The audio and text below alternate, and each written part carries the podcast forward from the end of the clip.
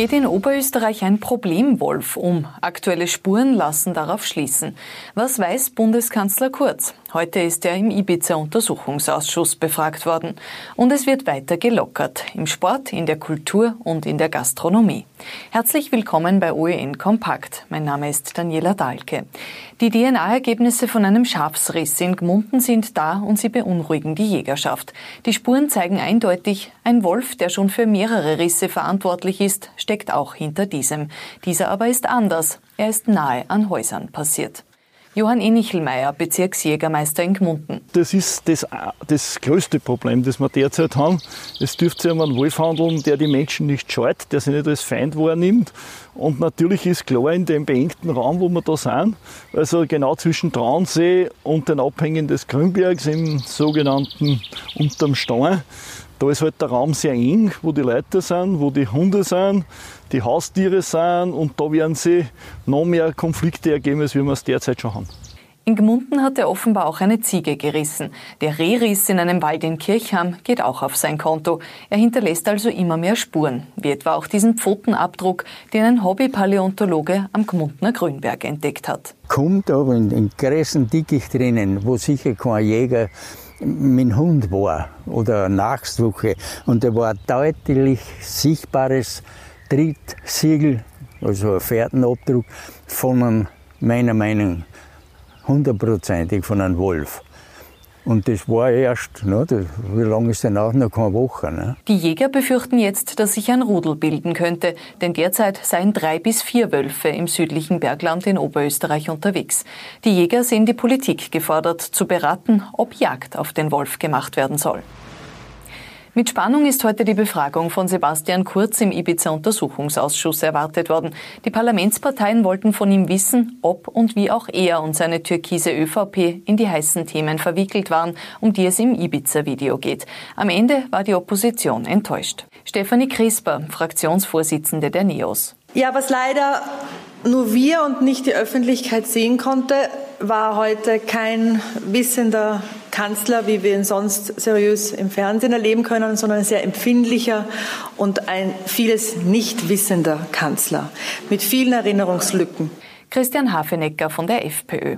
Was mich wirklich schockiert hat im Zuge dieser Befragung, war der Umstand, dass sich der Herr Bundeskanzler, und so alt ist er ja noch nicht, eigentlich fast an sein ganzes Leben nicht erinnern kann oder keine Wahrnehmungen hat dazu, weil er immer wieder sagt, ja, das weiß ich nicht, da kann ich nichts dafür, äh, das haben die anderen gemacht und äh, er ist ja nur mit dem Regieren beschäftigt gewesen, er blendet aus, dass er eigentlich auch ÖVP-Parteichef ist und äh, ja, das äh, gibt mir ein bisschen zum Denken. Im Mittelpunkt war die Frage des Postenschachers unter Türkisblau. Das weist der Bundeskanzler heute generell zurück. Was mir in dem Zusammenhang wichtig ist, ist, äh, dass nicht jede Personalentscheidung als etwas Verwerfliches dargestellt wird. Als Bundesregierung trifft man Hunderte Personalentscheidungen. Und ich glaube, es ist falsch, hier zu versuchen, ähm, das Faktum, dass Personalentscheidungen getroffen werden, äh, in ein schlechtes Licht zu rücken. Kritik wird heute wieder am Ausschussvorsitzenden Wolfgang Sobotka von der ÖVP laut. Er habe seinem Parteichef Schützenhilfe geleistet und sei nicht objektiv gewesen. Bevor es in den Untersuchungsausschuss gegangen ist, hat der Bundeskanzler noch Lockerungen beim Sport, in der Gastronomie und bei Veranstaltungen ab 1. Juli verkündet. Egal ob drin oder draußen ist dann wieder jeder Sport erlaubt, auch Kontakt- und Mannschaftssport. Bei Veranstaltungen bis 100 Personen, etwa Hochzeitsfeiern, fällt die Sperrstunde und Kellner müssen generell keine Masken mehr tragen. Appelliert wird trotzdem, sorgsam zu bleiben. Die Maske bitte nicht wegwerfen. Wir werden sie noch brauchen.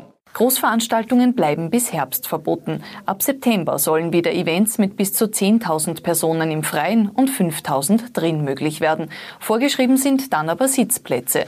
Konzertveranstalter sind enttäuscht, sprechen von einer Fehlentscheidung und dass dadurch weitere Konzerte abgesagt werden müssen. Das österreichische Bundesheer wird komplett umstrukturiert, die Kompetenzen auf ein Minimum reduziert.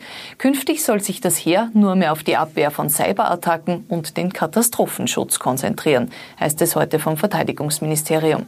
Vor nicht einmal einem Jahr hatte Übergangsminister Thomas Starlinger noch von bewaffneten Angriffen auf die Republik oder systemischem Terrorismus gewarnt. Das sei übertrieben, die von ihm geforderten 16 Milliarden Euro seien nicht realistisch, so die Regierung jetzt. Die Opposition Opposition ist empört. Wer sein kaputtes Fahrrad reparieren lässt, für den wird das ab Herbst günstiger. Dann tritt nämlich der bei der Regierungsklausur angekündigte Reparaturbonus in Kraft. Und nicht nur für Fahrräder. Klimaschutzministerin Leonore Gewessler von den Grünen. Je länger wir Produkte in Gebrauch haben, je öfter wir sie reparieren lassen, desto besser nicht nur im Kampf gegen die Klimakrise, sondern auch im Beitrag als eine als Konjunkturimpulse und als ein Beitrag zur Beschäftigung in Österreich. Bis Ende 2022 werden dafür 100 Millionen Euro bereitgestellt. Damit Eltern im Sommer mehr Möglichkeiten haben, ihre Kinder betreuen zu lassen, stockt das Land die Mittel um das Doppelte auf. Oberösterreich gibt statt 250.000 Euro heuer eine halbe Million Euro für Sommerbetreuung aus. Das Ziel ist, dass Kindergärten, Horte und Krabbelstuben länger und öfter offen halten können. Mehr als drei Monate nach dem Corona-bedingten Lockdown heben am Linzer Flughafen in Hörsching wieder Passagiermaschinen ab. Am kommenden Samstag startet der erste Charterflug der Saison nach Brač in Kroatien. Ab Ende Juli sind dann auch wieder Flüge nach Griechenland und Bulgarien geplant. Stundenlang haben Feuerwehrleute heute bei einem großen Bauernhofbrand in Vorderweißenbach im Müllviertel gekämpft, um zumindest das Wohnhaus des Landwirts zu retten. Das Feuer ist gegen 6 Uhr früh bei der Futterhalle ausgebrochen und hat 14 Feuerwehren über Stunden beschäftigt. Der Landwirt, der dort allein lebt, konnte sich retten. Der Wirtschaftstrakt ist vollkommen ausgebrannt.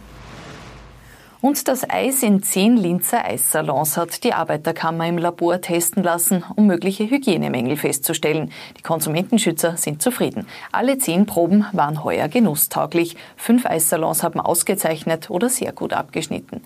Endlich passt auch das Wetter zur Eissaison und deshalb ist heute von den Branchenvertretern auch das Eis des Jahres vorgestellt worden.